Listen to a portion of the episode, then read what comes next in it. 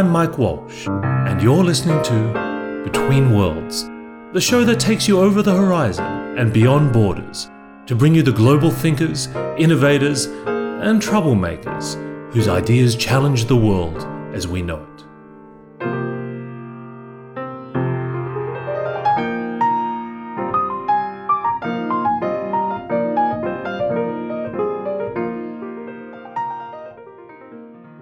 With Serkan Toto, uh, who's the founder of Kantan Games, and we're in the very, uh, well, I would say the beautiful and uh, luxurious surroundings of the Palace Hotel.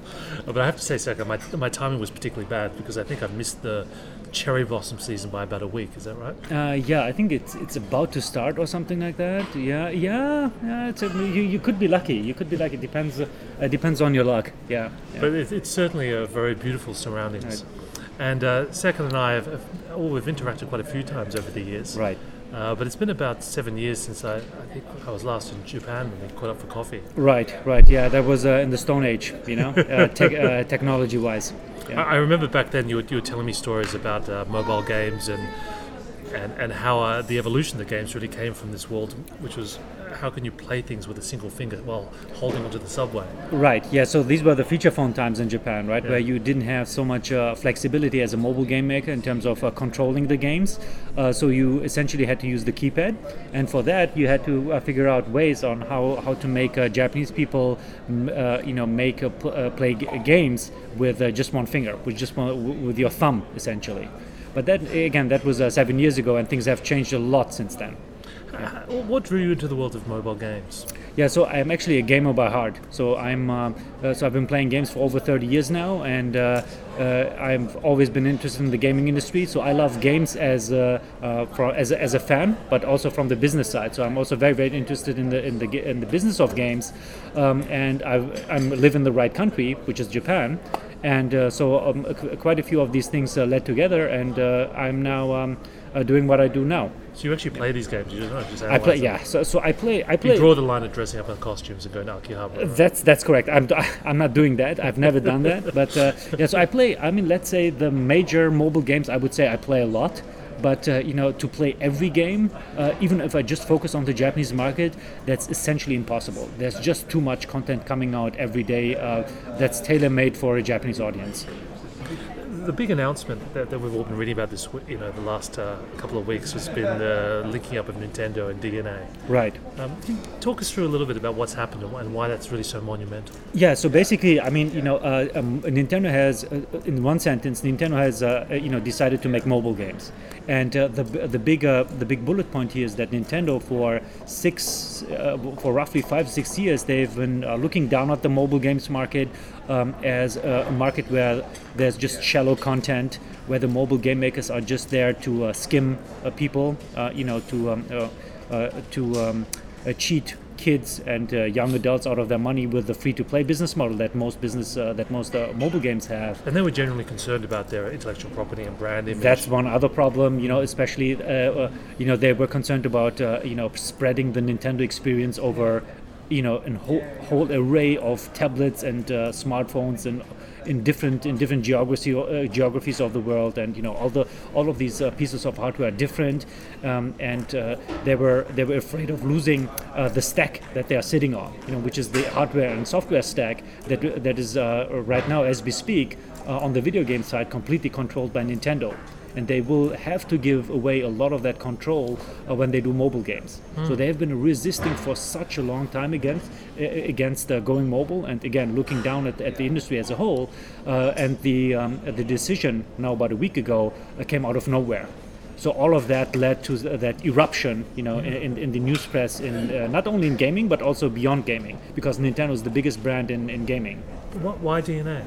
Yeah, so, so Because when we, when, we, when we last met, they, were- they were really such a powerhouse. You know? Yeah, so but that was yeah, so, I mean, that was really a long time ago. So in the, the in the feature phone times, you know, DeNA in Japan on the mobile game side, they were forming a duopoly with their arch enemy, Gree.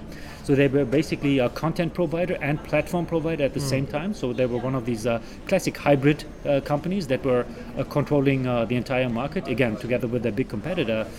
But uh, you know they got disrupted by the smartphone revolution Right, so smartphones came. The iPhone was a big success in Japan.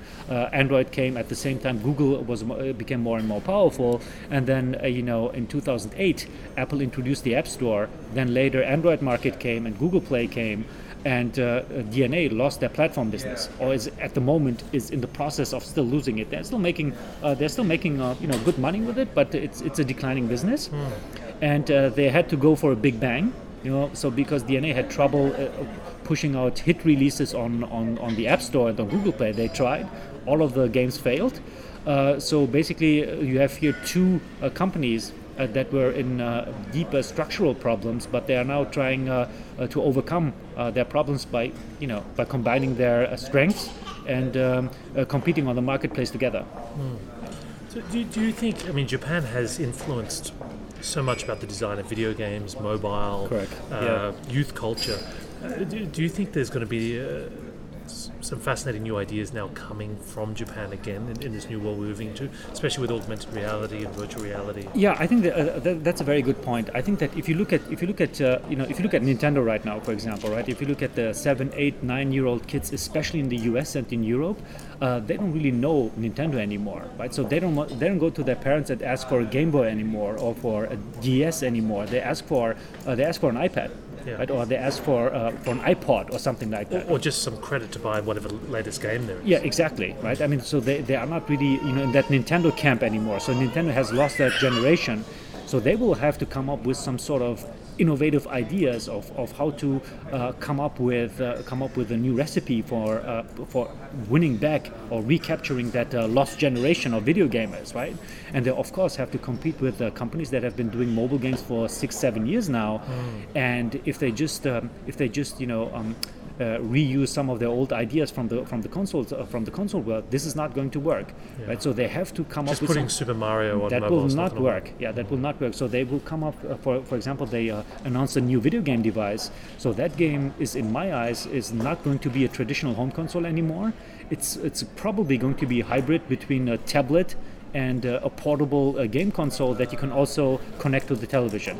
This is my personal uh, this is my personal uh, assumption. You're not putting bets on the Virtual Boy coming back? Uh, no, the Virtual Boy was probably not come back, but I think at some point I think that Nintendo's waiting for the virtual reality uh, revolution. So I yeah. think that it's essentially the only big company left that's not has not done a big announcement in, in, in that field: augmented reality, virtual reality, all these helmets, etc., etc. Microsoft did it. Um, you know, Sony did it. Of course, Facebook through Oculus did it. HTC did it. Um, but uh, Nintendo was very, very calm on that matter until now.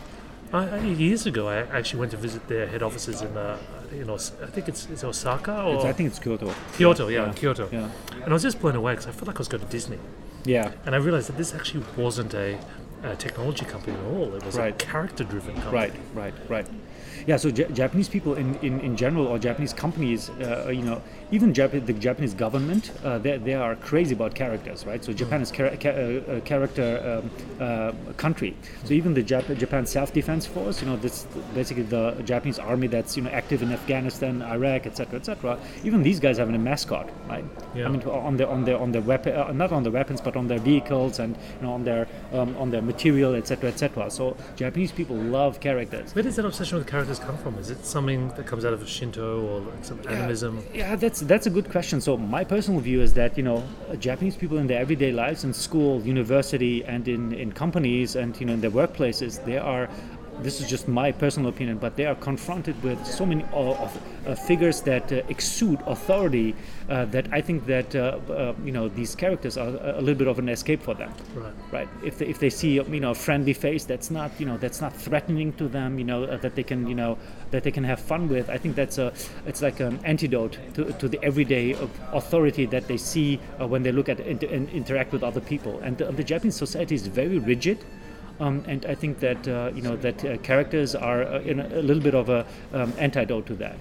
So the characters allow them to play out the fantasies that they would like to do. I if absolutely they think so. Yes. Uh, so constricted. Yeah. Do, do you think that focus on characters is why Japan has been so successful in video gaming. I think that's a big. I, I, think that's a big step. I, I think that's a big. Uh, th- that's a big part, right? I mean, think that if you if you think about video games, if you think about the iconic brands nowadays, I mean, um, uh, you know, it's all character driven, right? I mean, you need to have uh, you need to have some sort of uh, some sort of um, uh, you know some sort of um, what, what, what you can call I don't know reference point right in, inside in, inside the games uh, that you can identify with. You know you need to have some uh, you know you need to have some uh, um, character that uh, people associate your brand with. And Nintendo is, is uh, I think, the best company by far in that in that in that space in the video game world. I think that the other big company that comes to my mind right now, which does this very very well, is Disney.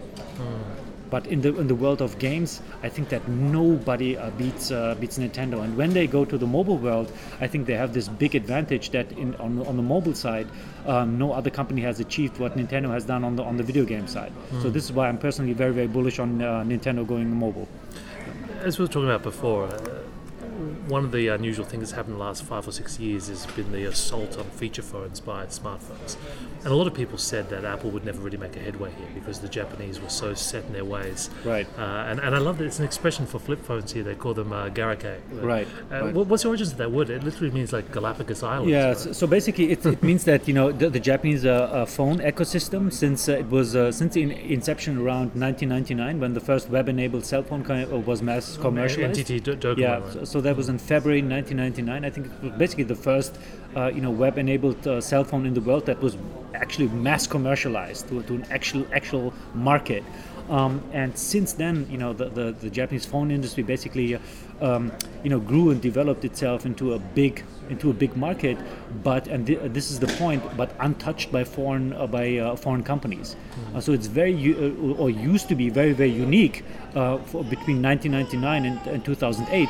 Uh, and 2008 was the was the year when the iPhone came, and basically um, uh, disrupted the entire feature phone industry from hardware makers, manu- uh, software makers, middleware makers, uh, uh, service providers. Everybody in that telcos, everybody in that industry was basically uh, disrupted when the iPhone came in. But yes, for nine years, uh, the Japanese phone industry was basically a Galapagos.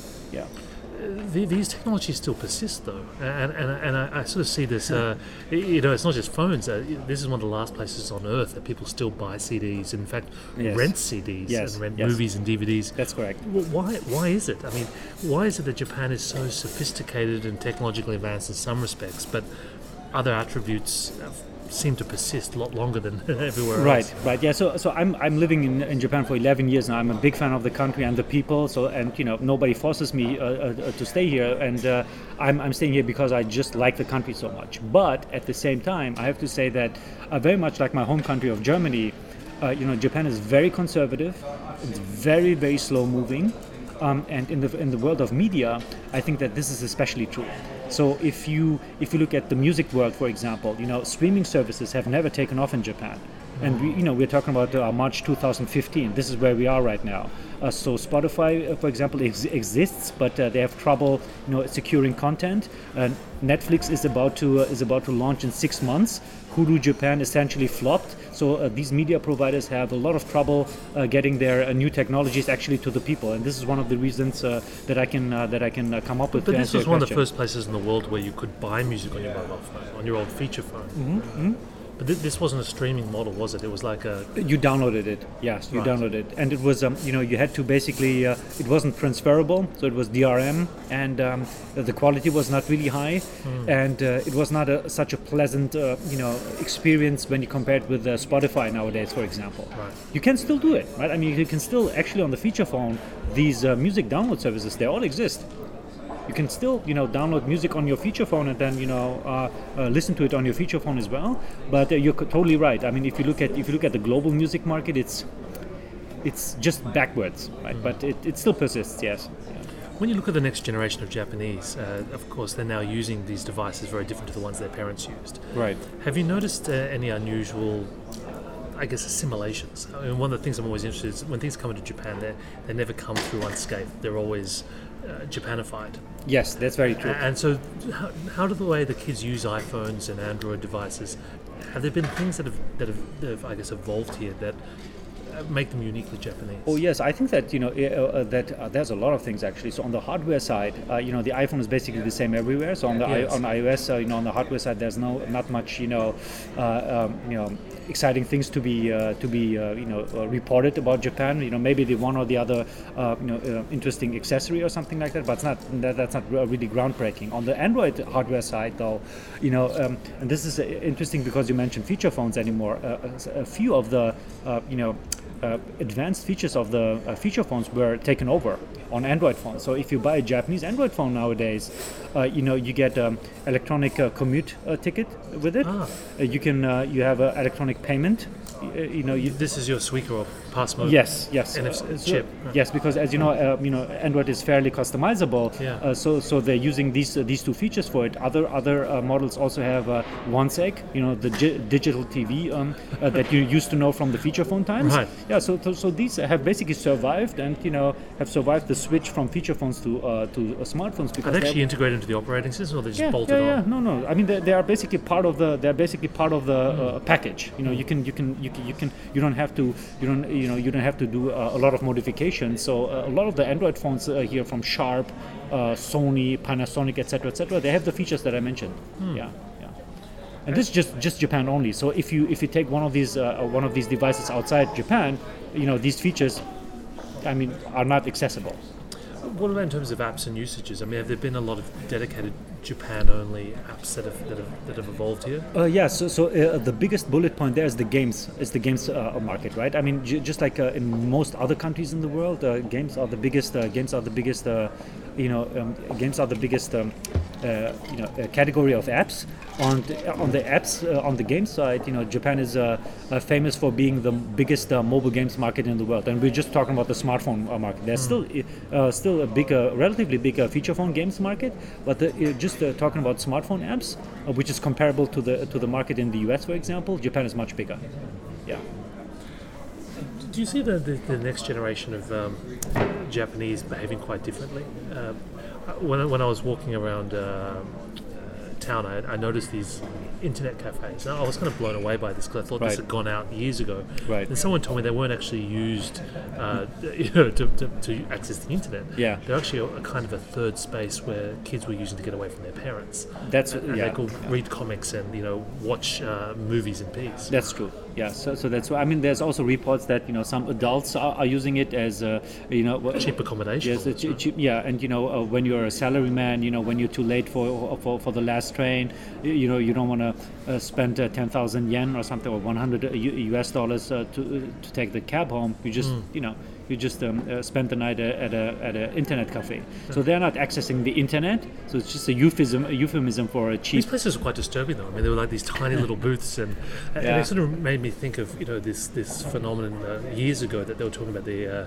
hikikomori. You know, these uh, kids who are highly connected but locked themselves in their room for Oh, six there are months. still at hundreds of thousands of them. Yeah. well, what, yeah. what is what, so? This is still a very real issue in Japan. Oh yes, absolutely, and the the uh, and you know um, yeah. So, so, so uh, I think there's official statistics from the Japanese government. Uh, I think it's at least half a million of these of these people are. Half a million? Yeah, yeah, yeah, yeah. It's hundreds of thousands of them. Yeah, and this is the official statistic. uh, uh, Right. Actually, yeah. And, yeah. and what defines them and their symptoms?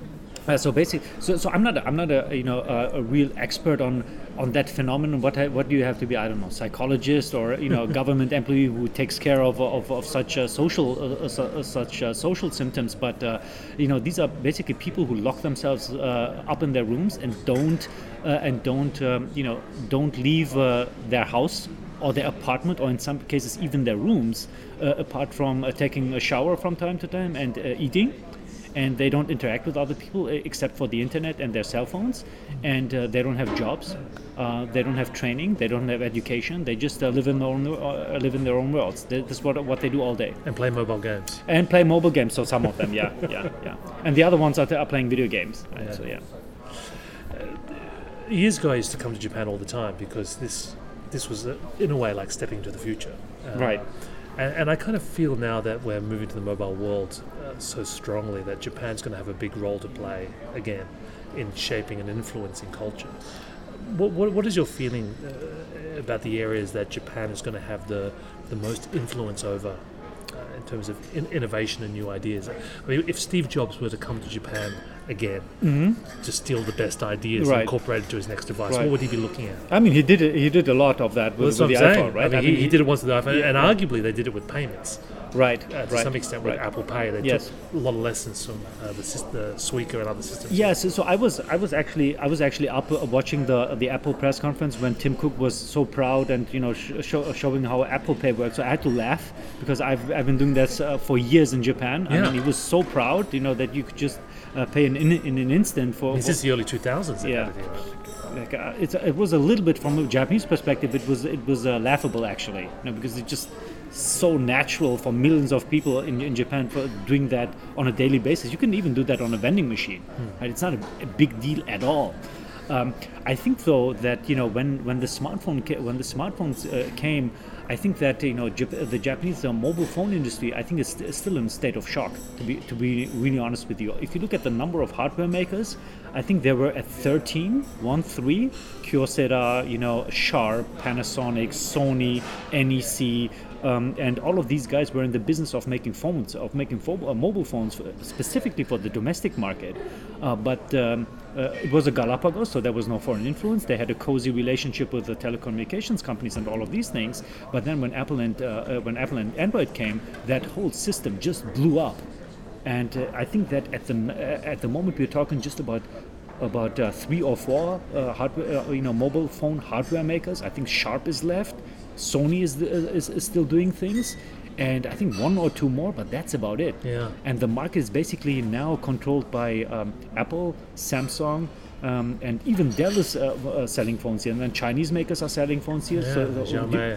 during your, your last visit, I mean, if I told you that before your last visit, or if you told me that, you know, that this would be a, uh, you know, um, a scenario in a few years, I would have laughed at you. But now it's very, very natural. So I think that the mobile phone industry here is both on the hardware side and on the software side. I think they're still trying to catch up. So, so where are the rising stars going to be?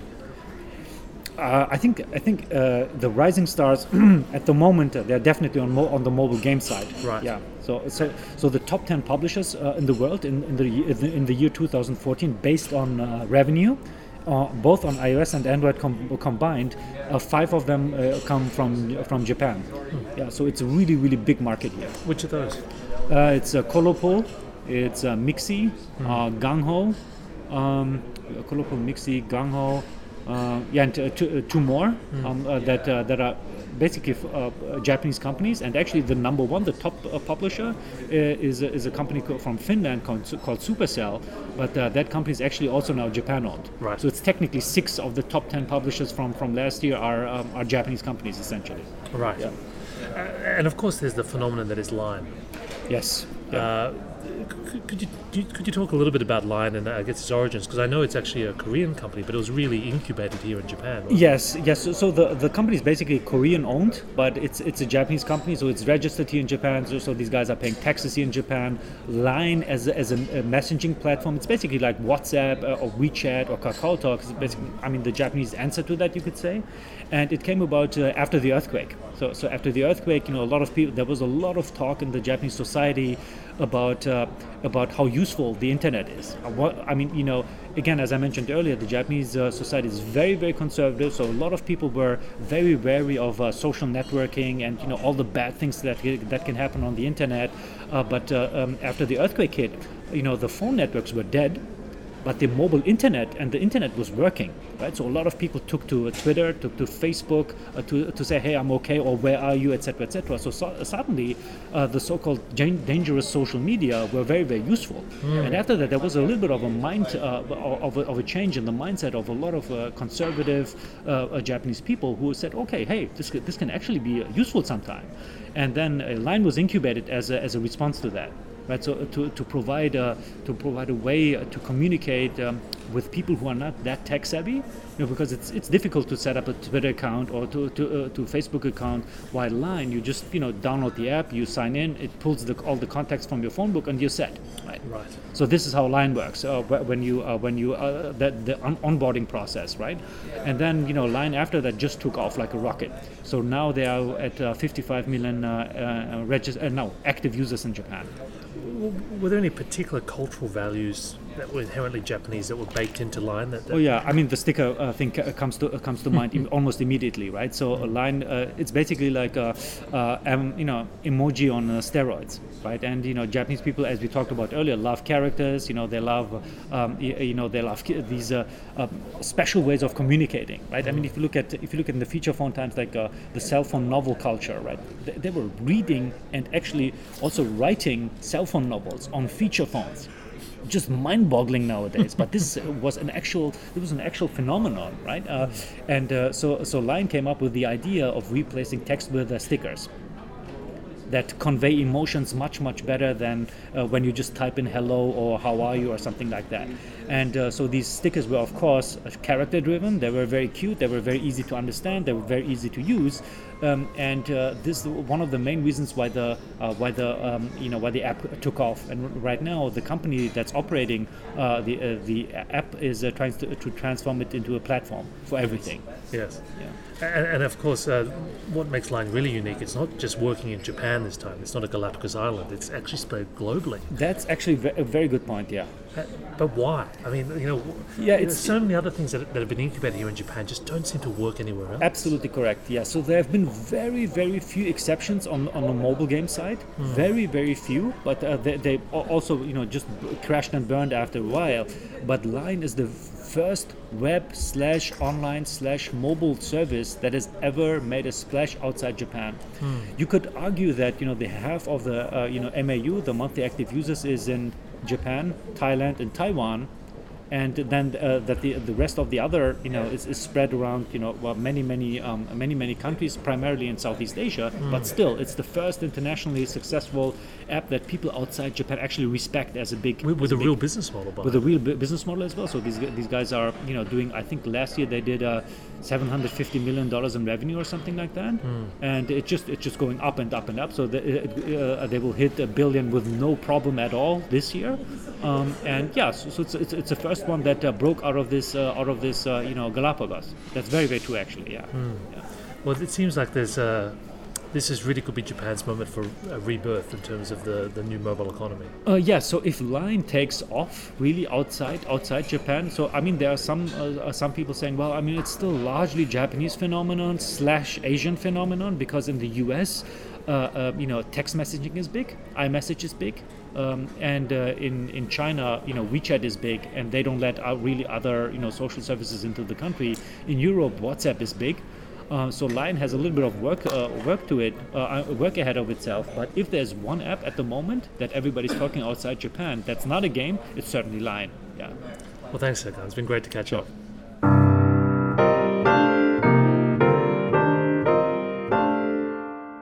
You've been listening to Between Worlds. For more episodes and information on how to subscribe to our podcast, please visit www.mike-walsh.com slash betweenworlds.